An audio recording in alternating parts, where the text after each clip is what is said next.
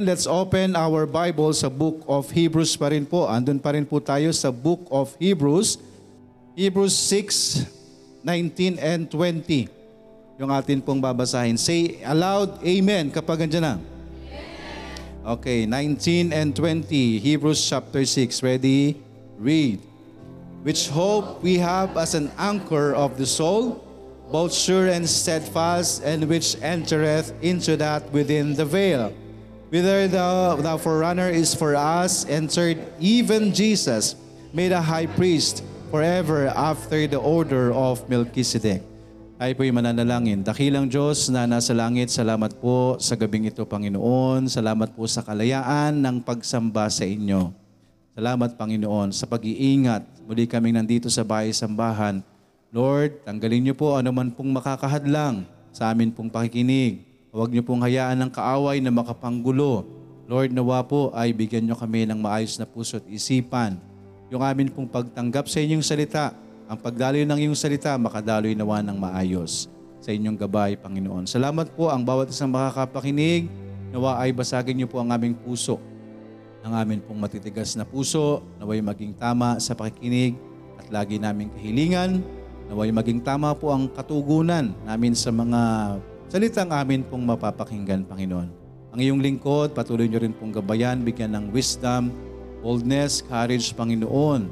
At sa pangangaral ay kayo po ang magbigay din po ng boses, Panginoon. Salamat po, hinihiling po namin ang lahat ng ito sa pangalan po ni Jesus na aming Panginoon at tagapagligtas. Amen. Makakapo na po muna ang bawat isa. This is a continuation dun po sa Roman numeral number 3 which is Jesus Christ's supremacy over priest. Jesus Christ supremacy over priest. We have uh, A, uh, believing in Christ as the way to God. Ang paniniwala kay Kristo bilang daan patungo sa Diyos. Sa lamang po ang ating daan patungo sa Diyos. And letter B, warning against apostasy in God. Babala laban sa pagtalikod sa, or pagkawala ng ating uh, paniniwala sa Diyos. And then, pangatlo po is letter C, unchanging promises by an oath of God, hindi nagbabagong pangako, mga pangako sa pamamagitan ng sumpa ng Diyos. So again, ang napag-aralan natin dyan, nandiyan na tayo sa C. Under that, meron tayong our labor of love will be remembered. Letter, number two is our long suffering will be rewarded. Number three, our Lord's promises can be reaped. Number four, our Lord's promises cannot be revised. Yan po yung ating napag-aralan kaninang umaga. Amen po. Hindi na ho pwedeng baguhin ang pangako ng Diyos. Siya po yung nangako dahil ang kanyang pangako ay ginawa niya sa kanyang sarili. Amen? Wala na ho siyang pwedeng pangakuan kasi siya na yung pinakamataas. Sa tao po, kailangan mangako tayo kaharap ang mas mataas sa atin para magkaroon po ng, uh, magkaroon ng bisa yung sumpa, yung panunumpa ho natin. Pero sa Panginoon, since there is no greater than God, oh, binigay niya yung kanyang panunumpa. Sabi nga, saan? Do sa verse 13, For when God made promise to Abraham because he could swear by no greater, he swear by he swear by himself because wala na pong mas mataas sa kanya. So, kanino siya nanumpa? Kanino niya ibinigay yung kanyang panunumpa? Sa kanyang sarili din mismo. Kaya hindi niya pwedeng baguhin po yun. Bakit? Eh, ang sarili niya yung kanyang niloko. No? But there is the two immutable things. Ito ho yung promise and oath. Pangako at sumpa ng Diyos. Hindi na ho pwedeng baguhin po yan. That is, yan po yung binabanggit po dyan sa verse 18. No, that by two immutable things, yun po ano yung dalawang bagay na yon, promise and oath. Okay, yung pangako ng Diyos at panunumpa ng Diyos, hindi na po pwedeng baguhin.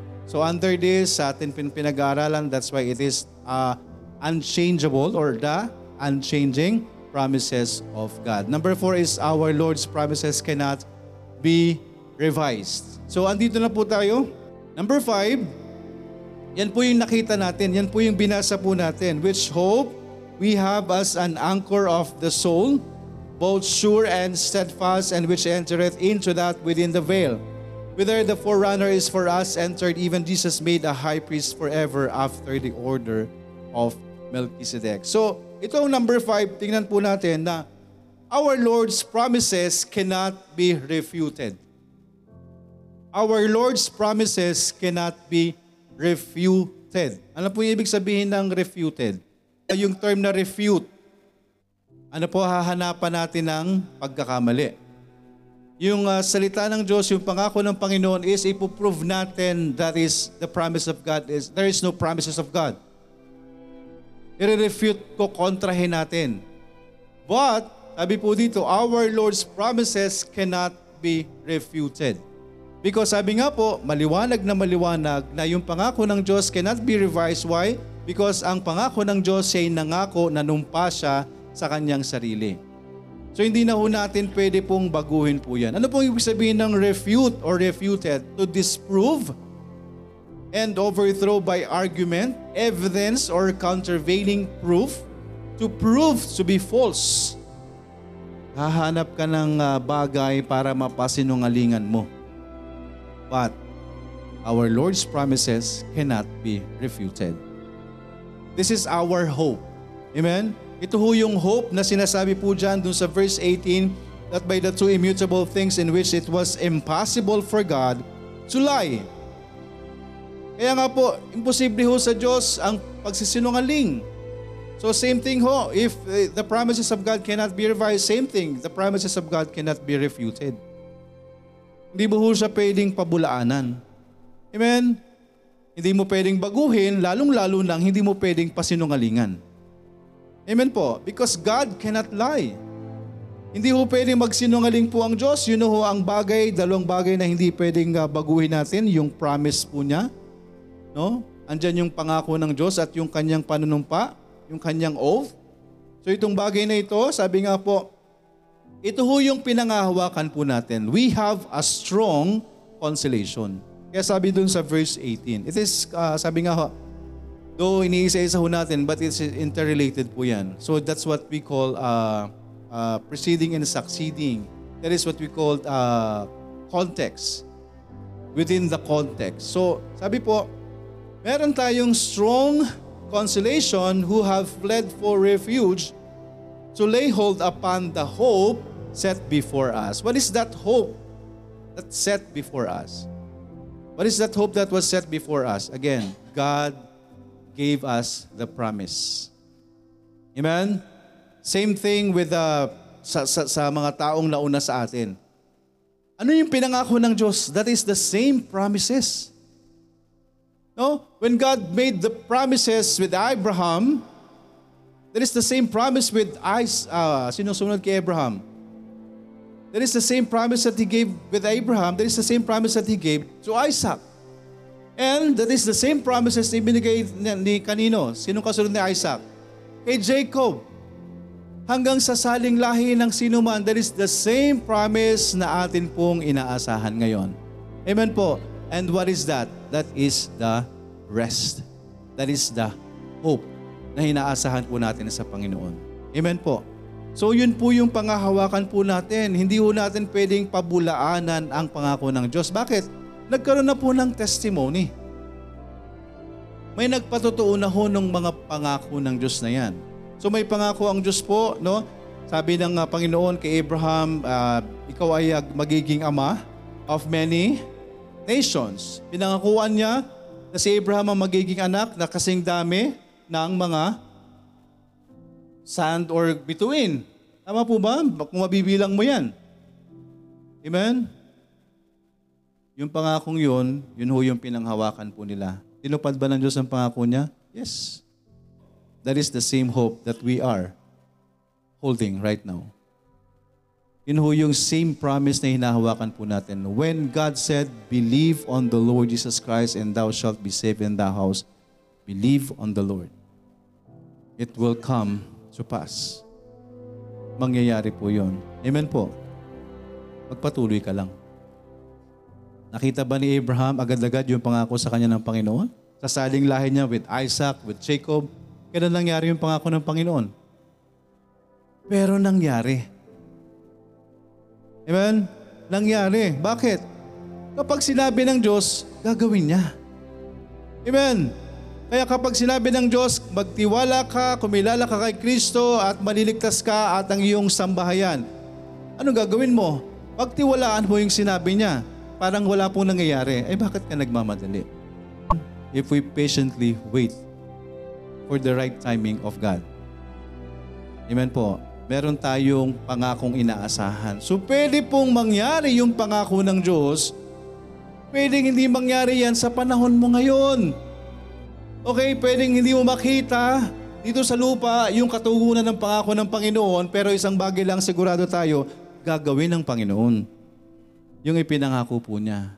Hindi natin kung ano ang, kung kailan, kung saan, anong paraan. Amen po.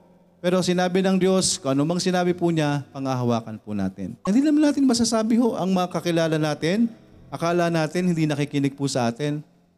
Eh kung namamatay na yan sa deathbed niya, naalala niya yung sinabi mo, ito pala yung sinasabi ni sa akin, ang kapatid ko. Ito pala yung sinasabi ng asawa ko. Pwede siyang masave. Doon sa deathbed po niya. Hindi mo siya nasaksihan. Pero magugulat ka na lang isang araw, magkikita kayo sa langit. Because kung ano ang pangako ng Diyos, hindi na pwedeng mabago. Ipinangako niya yan. Kapag sinabi ng Panginoon, magtiwala ka sa akin, sambahin mo si Kristo bilang iyong Panginoon na tagapagligtas, pagkatiwalaan mo siya, ililigtas ko rin ang iyong sambahayan. Amen po. So pwede hubang masaksihan natin ngayon, maaari. At maaaring hindi rin. Pero hindi ibig sabihin, nahihinto ka na. All you have to do is to continue. Amen po. Aani ho tayo if we faint not. Our Lord's promises cannot be refuted. Hindi mo pwedeng pa, pasinungalingan yan. Sinabi niya yan, gagawin niya po yan. Amen po. Kaya nga ho, ibinibigay po yung mga, mga napag-aaralan po natin, yung mga salita ng Diyos na nakikita natin. So, titingnan natin. Ano yung sitwasyon na pinagdaanan po nila? No? Pinagdaanan nilang sitwasyon. Kung ikukumpara natin yung sitwasyon natin sa kanila, alam nyo, wala sa kalingkingan ang ginawa nila sa Panginoon. Ang ginawa nila kumpara sa ginagawa natin ngayon. Hello? Wala sa kalingkingan ang ginagawa po natin ngayon. Dito na lang sa New Testament, sa mga lingkod ng Panginoon. Daily in the temple. Yun, ang mga tagasunod ni Kristo noon. They were daily in the temple. Araw-araw po silang nasa loob ng simbahan. Araw-araw sila nagkikita. Ay, nagkikita sila para saan? Siyempre, alam naman po natin kung nagkikita sila para sa Panginoon, eh, nag- nag-aaral sila ng salita ng Panginoon, nag-fellowship po sila. Amen? Pero nagkukulang po ba sila? Nagugutom po ba sila? Nagpo-provide ang Panginoon for them. Dahil gumaganap sila ng kalooban ng Panginoon. Dahil gumaganap ka ng kalooban ng Panginoon, sino ho ba ang Diyos para kaligtaan ka niya? Sino ang Diyos para ho kalimutan ka niya sa lahat ng iyong mga pangangailangan? Eh kung inuuna mo ang Diyos, hello?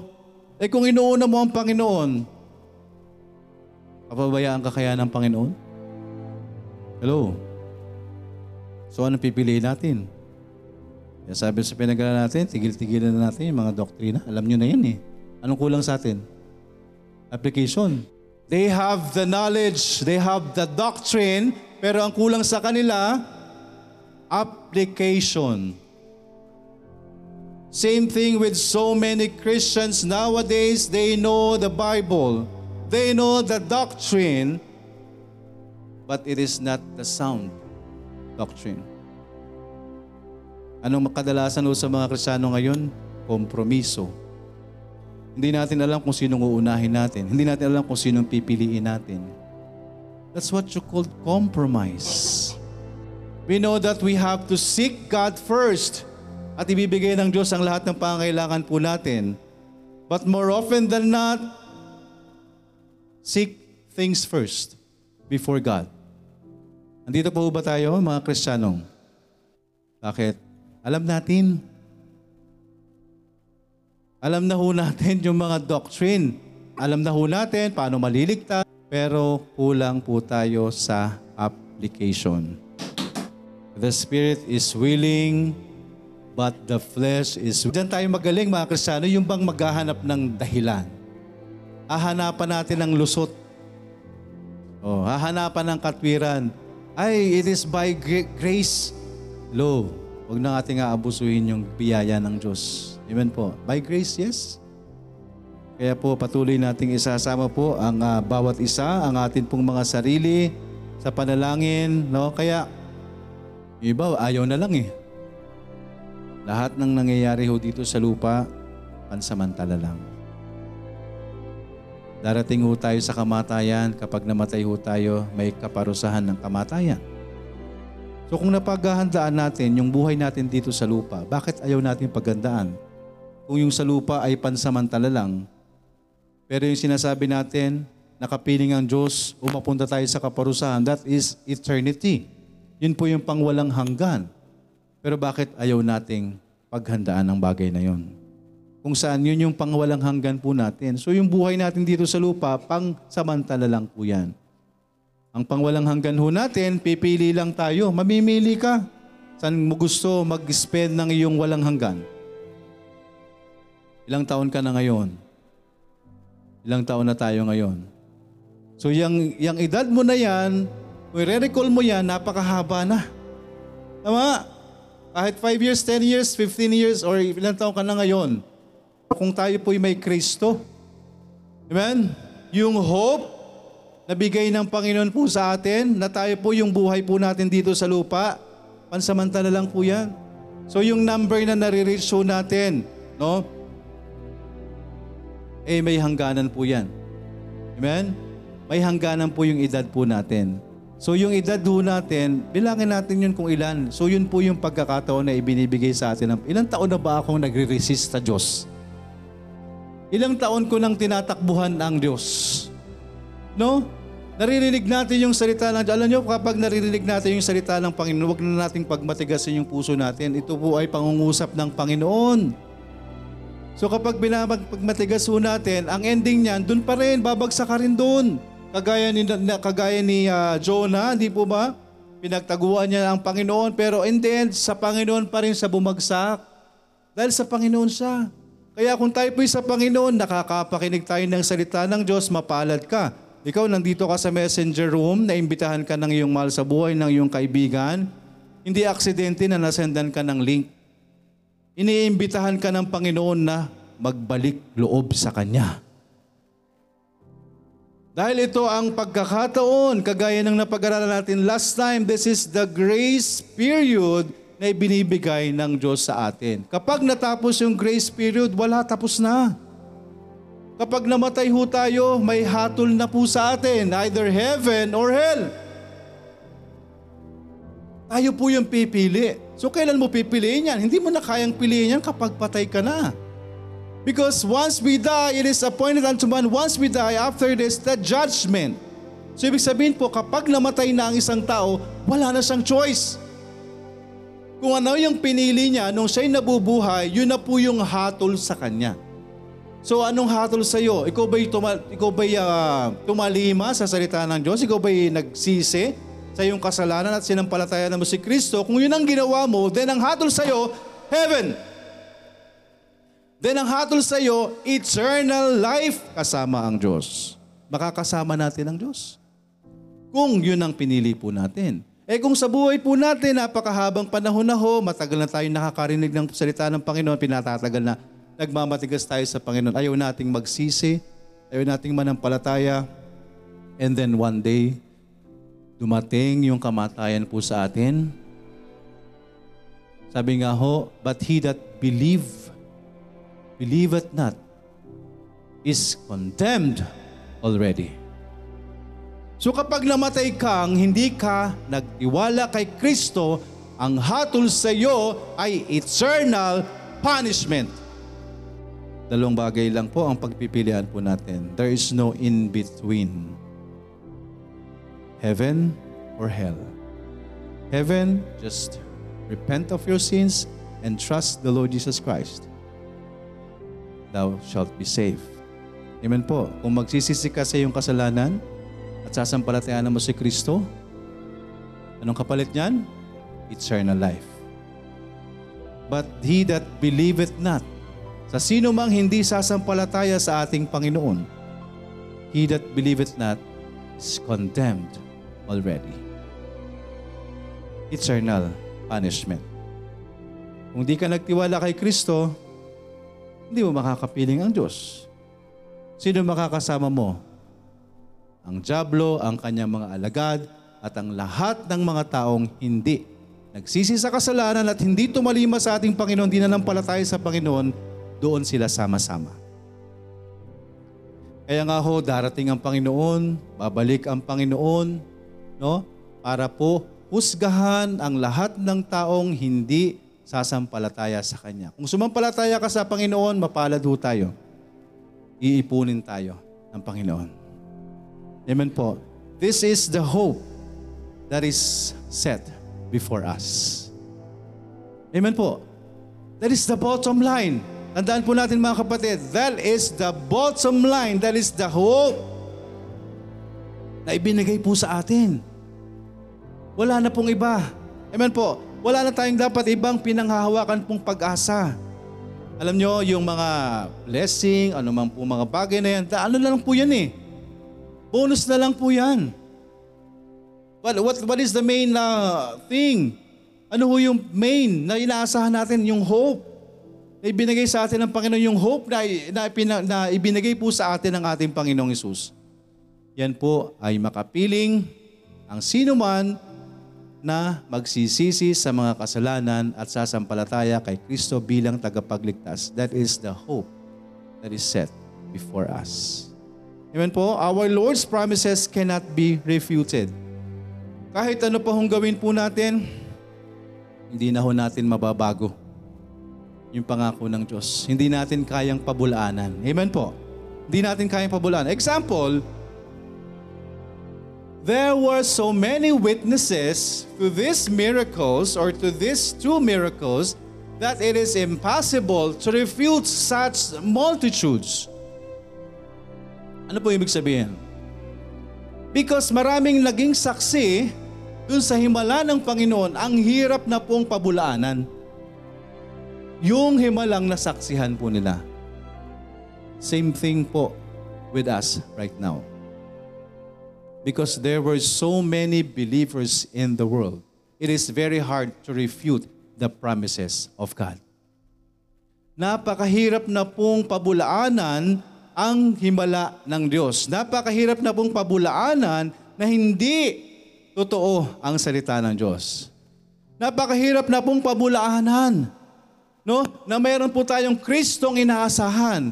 Mga kapatid, sa panahon po natin, napakarami na hong mga nagtiwala sa Panginoon how much more bago tayo naligtas? Bago tayo, bago tayo narating ng gospel. Ilang tao na po, ilang libo, ilang milyong tao na ho ang nagpatotoo sa kapangyarihan ng Diyos. Bakit buwis buhay sila? Dahil sila'y nakasaksi sa Panginoon. Sila'y na, na narating ng kapangyarihan ng Diyos. Amen? There were so many witnesses at alam niyo po, we are one of those witnesses.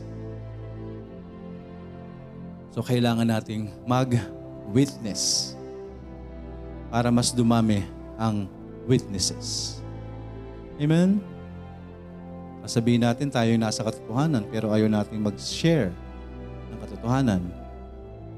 Amen po.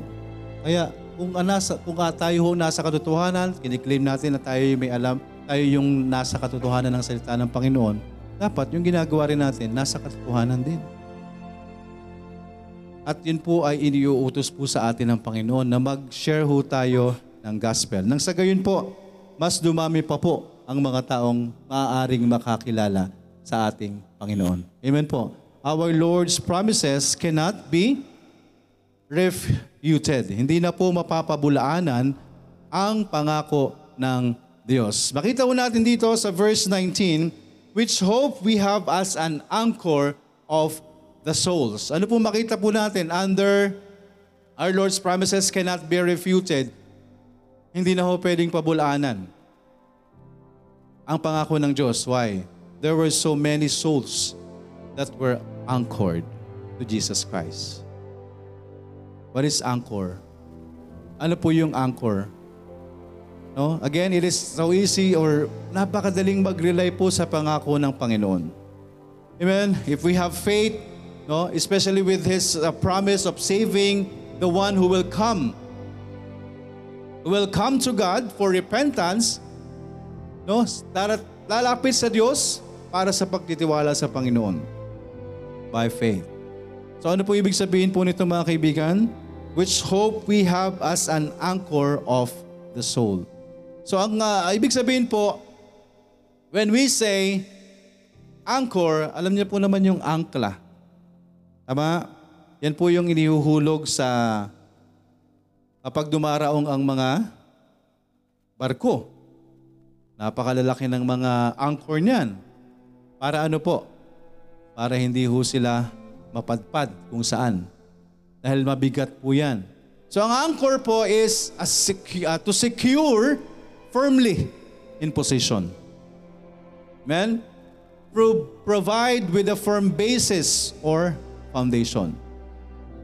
So we have hope. Amen? We have hope on the Lord Jesus Christ. Amen po. Siya yung ibinigay po sa atin. So letter A po, our souls were anchored. Our souls were anchored. When we say anchored mga kaibigan, we have that security. Amen po? We have that security. Kung iligtas ka po, hindi na ho makakawala sa atin. Hindi na ho tayo mawawala po dun. Why? Because our souls were anchored. Nakaangkla na kay Kristo. Amen? Nakaangkla na ho tayo sa atin pong Panginoon. Kung ligtas ka na ho, your souls were anchored to Jesus Christ. That is our hope. Siya po yung pag-asa po natin. So ano po ang kinalulungkot natin? Ano po yung uh, nara- nalulungkot tayo dito sa lupa? Tandaan po natin, kung ligtas po tayo, we have hope. Amen? Ang hawakan lang po natin yung hope natin, yung pag-asa natin. Kung naligtas ka na po, your souls were anchored. Secured na. Amen? Kapag anchored ka, you're secured. That is security. Yan po ay siguradong sigurado na ho na hindi na ho tayo makakawala. Amen po. Nakaangko, nakaangkla ka na sa ating pong Panginoong Yesus. Which hope we have as an anchor of the souls. Our souls were anchored, both sure and steadfast, and which entereth into that within the veil, whither the forerunner is for us entered, even Jesus, made the high priest forever after the order of Melchizedek.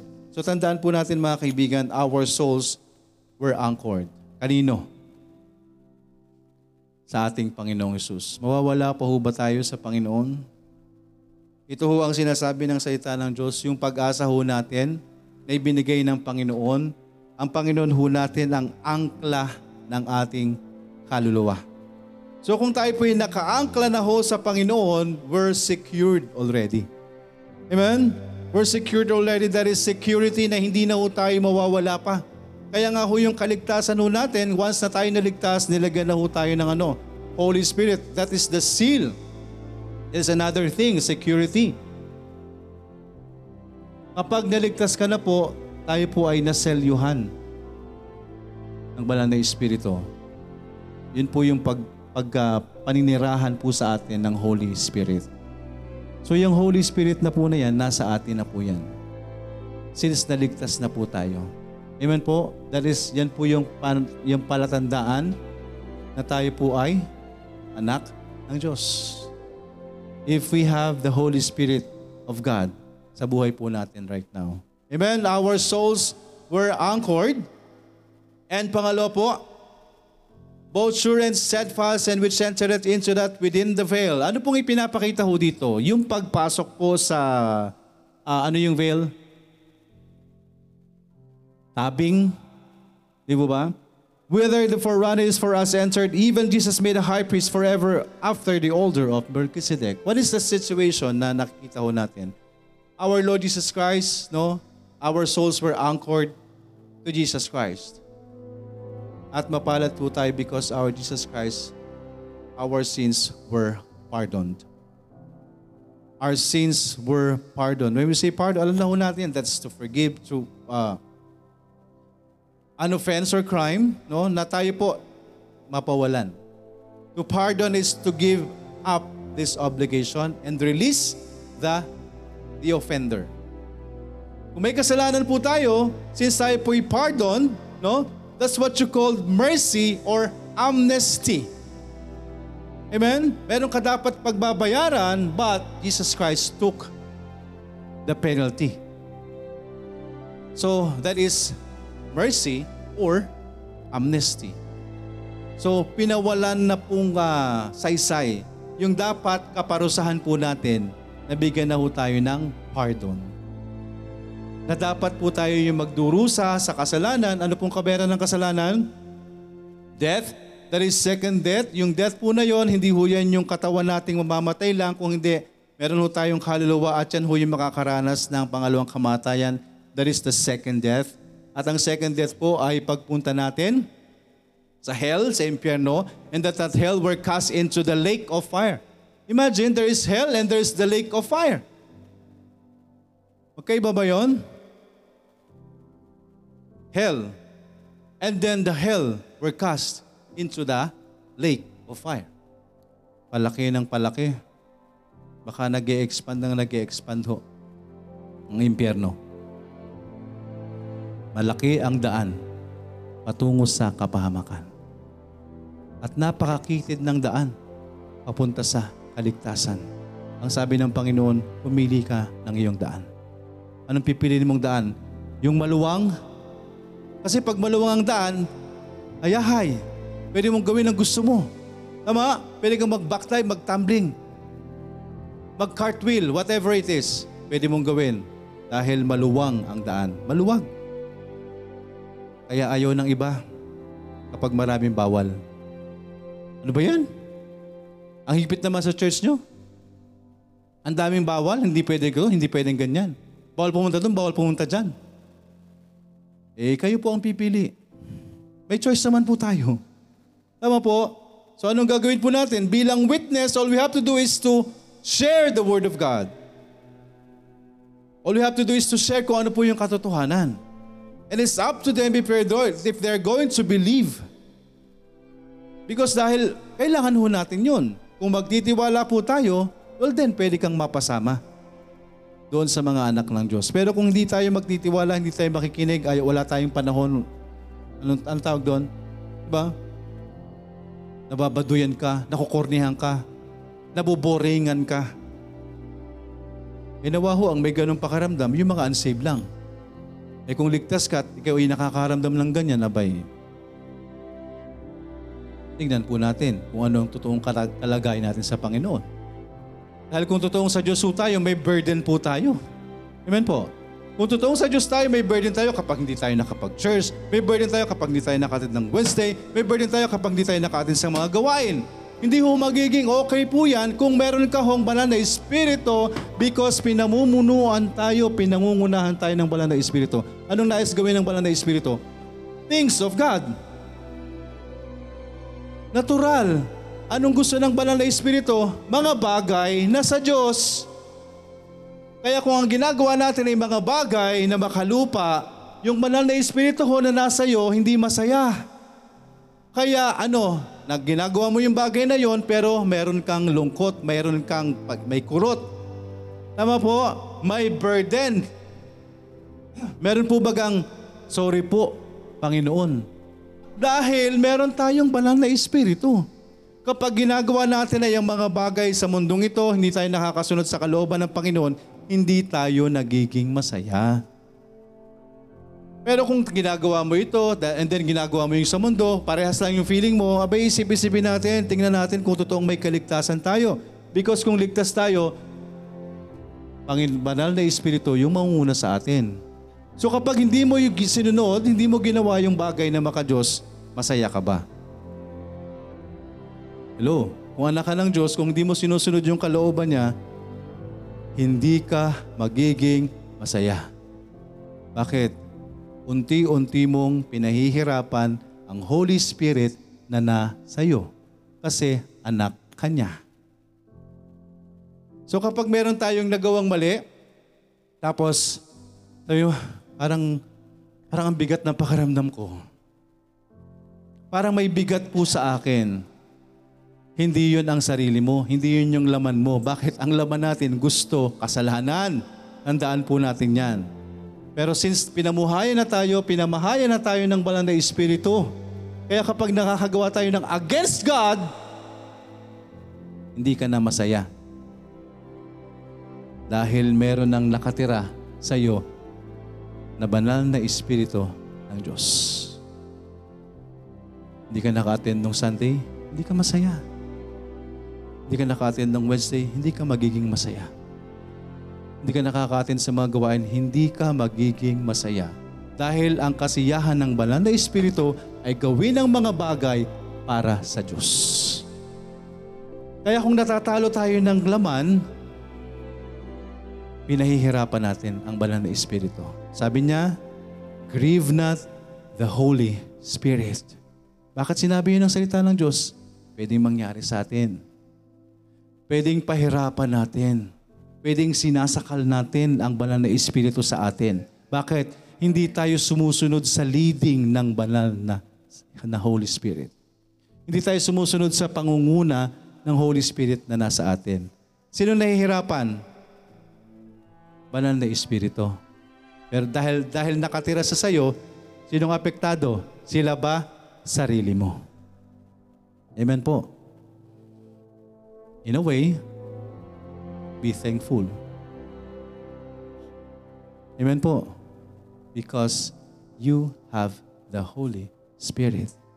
Pasalamat na lang tayo dahil kung wala ho ang gabay ng Diyos, no, ligtas tayo tapos hinayaan lang tayo ng Diyos, o ligtas ka na, bahala ka sa buhay mo.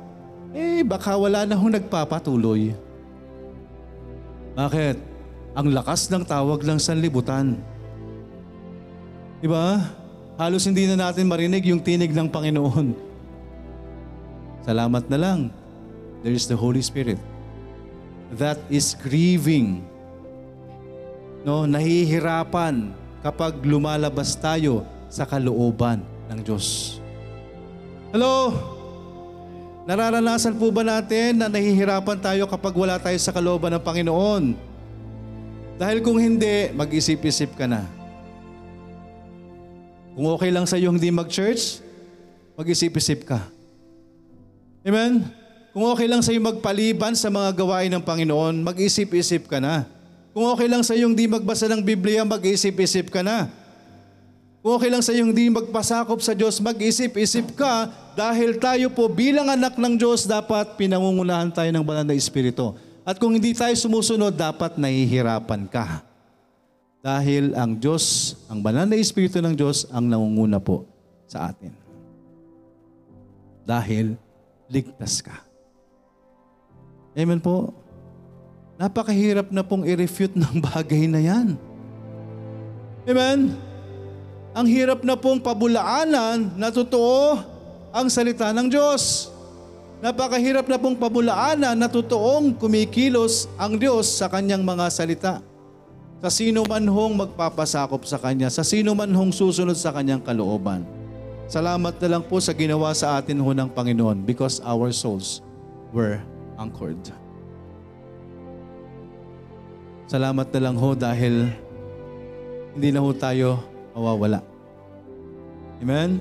Hindi na ho tayo mawawala. At ang atin pong Panginoong Yesus, no, siya po ay pumasok na ho doon sa tabing So noon po mga kaibigan, in the Old Testament, before the coming of the Lord Jesus Christ, the first coming, ibig sabihin yung kanyang pagliligtas, sabi nga ho, kapag may offering, may pumapasok ho doon sa templo. Tama po. At doon sa, sa, sa likod ng tabing na yan, nandun po yung mga, sino man po magpe-perform ng offering or sin offering, sila ho yung papasok po doon. Yun po ang ginagawa po noon. Salamat na lang ho. Dahil pinangunahan na tayo ng Panginoong Hesus. Amen? Ginawa niya niya, pinerform niya na ho. Ano na lang kung hinihintay ng Panginoon? May manampalataya sa Kanya. Amen? May manampalataya sa Kanya. Both sure and steadfast and which entereth into that within the veil, whether, whether the forerunner is for us entered. Sino na akong pumasok? Even Jesus Christ. Amen po. Even Jesus Christ made a high priest. That's why ang pinag-aaralan natin, the, uh, Jesus Christ is, ano yun? The supremacy of Jesus Christ over high priest or priest. Si Kristo na ho ang gumawa ng bagay po na yan. Amen? Our sins were pardoned. Pinawalang sala na ho yung kasalanan po natin. We have received that mercy. We have received that amnesty. Amnesty, yung pagpapawalang uh, sala sa atin. Amen? Na tayo ho dapat ang magbabayad, si Kristo na. Amen? All we have to do is to hold on that na ibinigay po sa atin ng Panginoon. Amen po. Kung ligtas na po tayo, our souls were anchored and our sins were pardoned. Amen po. Purihin ang Panginoon sa bagay po na yan. At kung wala pa ho tayong kasigurahan ng kaligtasan, your soul can be anchored. Kung wala pa tayong relasyon sa Panginoon, your sin can be pardoned. Amen po. Same thing ho sa mga lahat ng same thing sa lahat ng mga taong nagtiwala sa atin pong Panginoon. Amen. Ang ating Panginoon na ho ang nag-perform ng bagay na yan, uh, doon sa tabing po na yan, pumasok ang ating Panginoon. That is an analogy. No? Huwag natin isipin na this is literal na nangyari. Kundi that is an analogy, sabi nga ho, nung ipinako sa krus si Kristo, no, sa New Testament time, nang, nang sinabi ng Panginoon that it is finished, the tore, uh, the veil tore. He tore the veil. That's the analogy na wala na hong tabing sa pagitan ng Diyos at ng tao. Kung noon po kailangan ng high priest, kung noon po kailangan pong may mag-perform para mag-alay ng, ng alay para sa kasalanan ng tao, ngayon wala na tinapos na ni Kristo. Our forerunner. Ginawa na ho ni Kristo ang mga bagay na yon na pinaperform ng mga high priest noon. Kaya wala na hong high priest, wala na hong kinakailangan mag-perform, wala na kinakailangan mag-alay para sa Panginoon ngayon. Walang kwenta na po ang mga bagay na yan. That is, uh, parang ano na lang po yan. Ritual. Alam nyo, yung ginagawang pag-aalay na yan, wala nang kwenta. Tapos na. We have our forerunner. Ang Panginoon na po ang nag-perform. Siya na po ang umako. Wala na hong kinakailangang mag-alay po ng, uh, ng hayop. Wala na kinakailangang katayin pa na kung anong mga ng mga mga masagana or mga matatabang uh, hayop para kapalit ng kabayaran ng kasalanan natin. Para takpan ho ang kasalanan ng tao, kailangan po ng dugo. No? Kailangan ng sacrifice. Kailangan po ng shedding of the blood. Kaya ganun po yung ginagawa noon. Nag-aalay yung mga high priest, kukuha sila ng matabang baka ng kung anumang hayop para sa sin offering. At nag-aalay po ang priest noon for the sin offering of himself. Hindi lamang po ng mga tao, kundi ng kanyang sarili mismo. Dahil ang priest noon is of course same thing, tao din lang na makasalanan. Amen? But Jesus Christ is superior over priest. Because He gave Himself walang bahid kasalanan. Amen po? He tore the veil. Tinanggal niya na po ang tabing. Wala na hong namamagitan sa, sa wala na pong takip na wala nang kailangang ritual perform na kailangang gawin para lumapit sa Panginoon. Makakalapit tayo sa Diyos sa pamamagitan ng ating Panginoong Jesus. Our forerunner. Ginawa na ho ng Diyos yun. This is just waiting to those who will come to Him na darating sa Kanya, lalapit sa Kanya para sa pagsisisi at pananampalataya. Amen po, para patawarin ang atin pong mga kasalanan. Amen po. Tapos na ho yan. No, yung sinasabi hong veil na yan, that is yung ginagawang ritual po noon. So ang ating Panginoon po dyan, sabi niyan, both sure and steadfast, and which entereth into that within the veil. Whether the forerunner is for us entered, even Jesus Christ or Jesus made a high priest forever after the order of Melchizedek. Kaya siya inahalin tulad sa mga pare. Dahil yun ang ginagawa nilang paglapit, pagpasok sa altar, sa, sa, sa, sa templo. Pero nung ipinako na ho si Kristo, tapos na ang anumang mga ritual na ginagawa ng tao. All we have to do is to hold on to the promises of God. The promises of God, our hope that is beset, set before us. Trust in the Lord. Repent of our sins, and we will be saved. Our Lord's promises cannot be refuted. Hindi na ho mapapabulaanan po yung pangako ng Panginoon. Amen po ba? Simula't simula noon, ang dami na hong nagbuwis ng buhay. No? Ngayon, may nagbubuwis pa ba ng buhay? Nakakalungkot. But we have the same promise. Pag-isipan po natin. Buwis buhay ang mga Kristiyano noon. Ngayon, ang mga Kristiyano parang walang pagpapahalaga sa ginawa ng Panginoon. But we still have the same promise na ibinigay ang Panginoon. Dahil hindi na pwedeng baguhin ang pangako niya. Amen po. Kaya tayo po ang nakakaalam ng mga sitwasyon natin sa harapan ng Diyos. Kumustahin po natin yung kalagayan natin sa Diyos. Kumustahin po natin yung sarili natin sa Panginoon. Tayo po ba ay nakakasunod sa kalooban ng Panginoon? Kung tayo po ibabalik dun sa panahon ng mga naunang Kristiyano po sa atin, ano po ang kalagayan natin? Ikukumpara natin yung sarili natin sa mga nagawa ng mga Kristiyano noon. Na same lang naman din po ang pangako na ibinibigay sa atin ngayon. Pero naman napakadali ho natin kalimutan ang mga pangako ng Panginoon. Mga kapatid, the promises or our Lord's promises cannot be refuted. Amen po. Ang Panginoon po natin has the unchanging promises by an oath of God. Hindi na nagbabagong mga pangako sa pamamagitan ng sumpa ng Diyos. Amen po. Our labor of love will be remembered. Ano bang ginawa mo sa Panginoon, hindi niya makakalimutan po yan. Our long suffering will be rewarded. Ang paghihirap po natin, may kapalit po yan. May gantipala po yan sa Panginoon. Our Lord's promises can be reaped. Pwede nating makuha, pwede nating maani with patience and endurance. And our Lord's promises cannot be revised. Hindi na ho natin mababago, hindi natin kayang baguhin ang pangako ng Diyos because our Lord or our God cannot lie.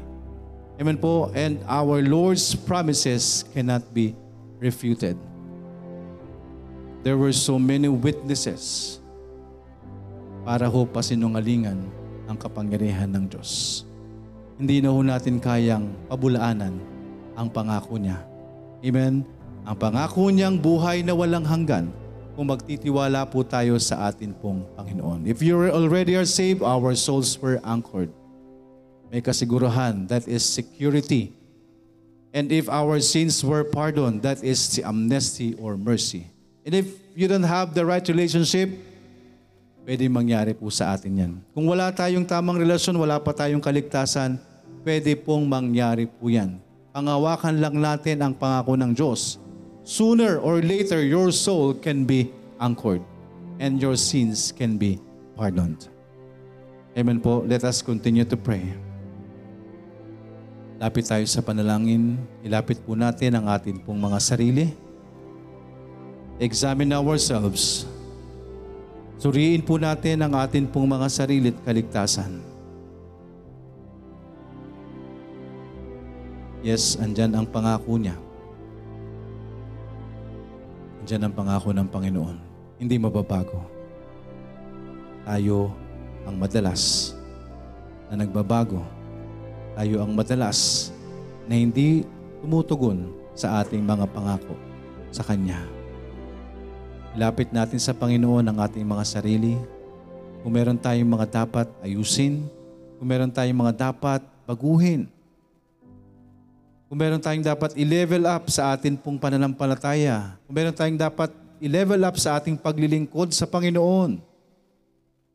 Ayusin na natin sa Panginoon. Dahil ang ating Panginoon ay tapat sa kanyang mga pangako. Ang ipinangako niya kay Abraham, Isaac, Jacob at sa sino man kanyang mga tagasunod ay ang parehas na pangako. Nabibigyan tayo ng Panginoon ng, ng, ng, ng uh, kapahingahan iyon ay ang kapiling siya sa langit. Kaya patuloy nating ilapit ang ating mga sarili, ang paglilingkod natin, itama natin sa Panginoon.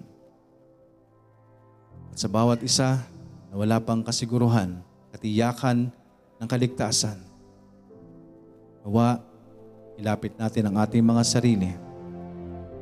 Naway humantong tayo sa pagsisisi sa ating mga kasalanan at sampalatayanan si Kristo na siya na umako sa kabayaran ng ating mga kasalanan. Kapag dumating tayo sa pagkakataong yan, nandyan ang kanyang pangako na tayo'y kanyang ililigtas. At hindi niya kailanman babawiin ang kaligtasang ibinigay niya. Ang kanyang regalong buhay na walang hanggan ay matatamo sa sino mang magtitiwala sa ating Panginoong Hesus ang totoong kaligtasan, merong bunga at pagbabago ng buhay. Lord, salamat po. Kayo po ang nakababatid sa puso ng bawat isa. Sa inyo po namin nilalapit ang aming mga sitwasyon. Ang amin pong mga sarili, Panginoon, ang iyong mga anak, ang aming paglilingkod, ang aming pagpapatuloy. Lord, kayo na po ang humawak sa amin, Panginoon. Patuloy niyo nawa kaming pangunahan ng iyong banal na Espiritu. Huwag kaming ma- ma- madaya ng kaaway. Huwag kaming masilaw sa sanlibutan. Magpatuloy kami ayon sa inyong mga, mga biyaya. Lord, panghawakan namin ng iyong mga pangako na kailanman hindi na magbabago, Panginoon, at hindi kayang pabulaanan ng kahit sino man. Salamat, Panginoon. Tulungan niyo kaming itaas ang aming pong mga pananampalataya. Salamat po sa inyo na po namin patuloy na itinatagubilin ang lahat ng amin pong mga dalangin Inihiling po namin ang lahat ng ito sa pangalan ni Jesus na aming Panginoon at tagapagligtas. Amen.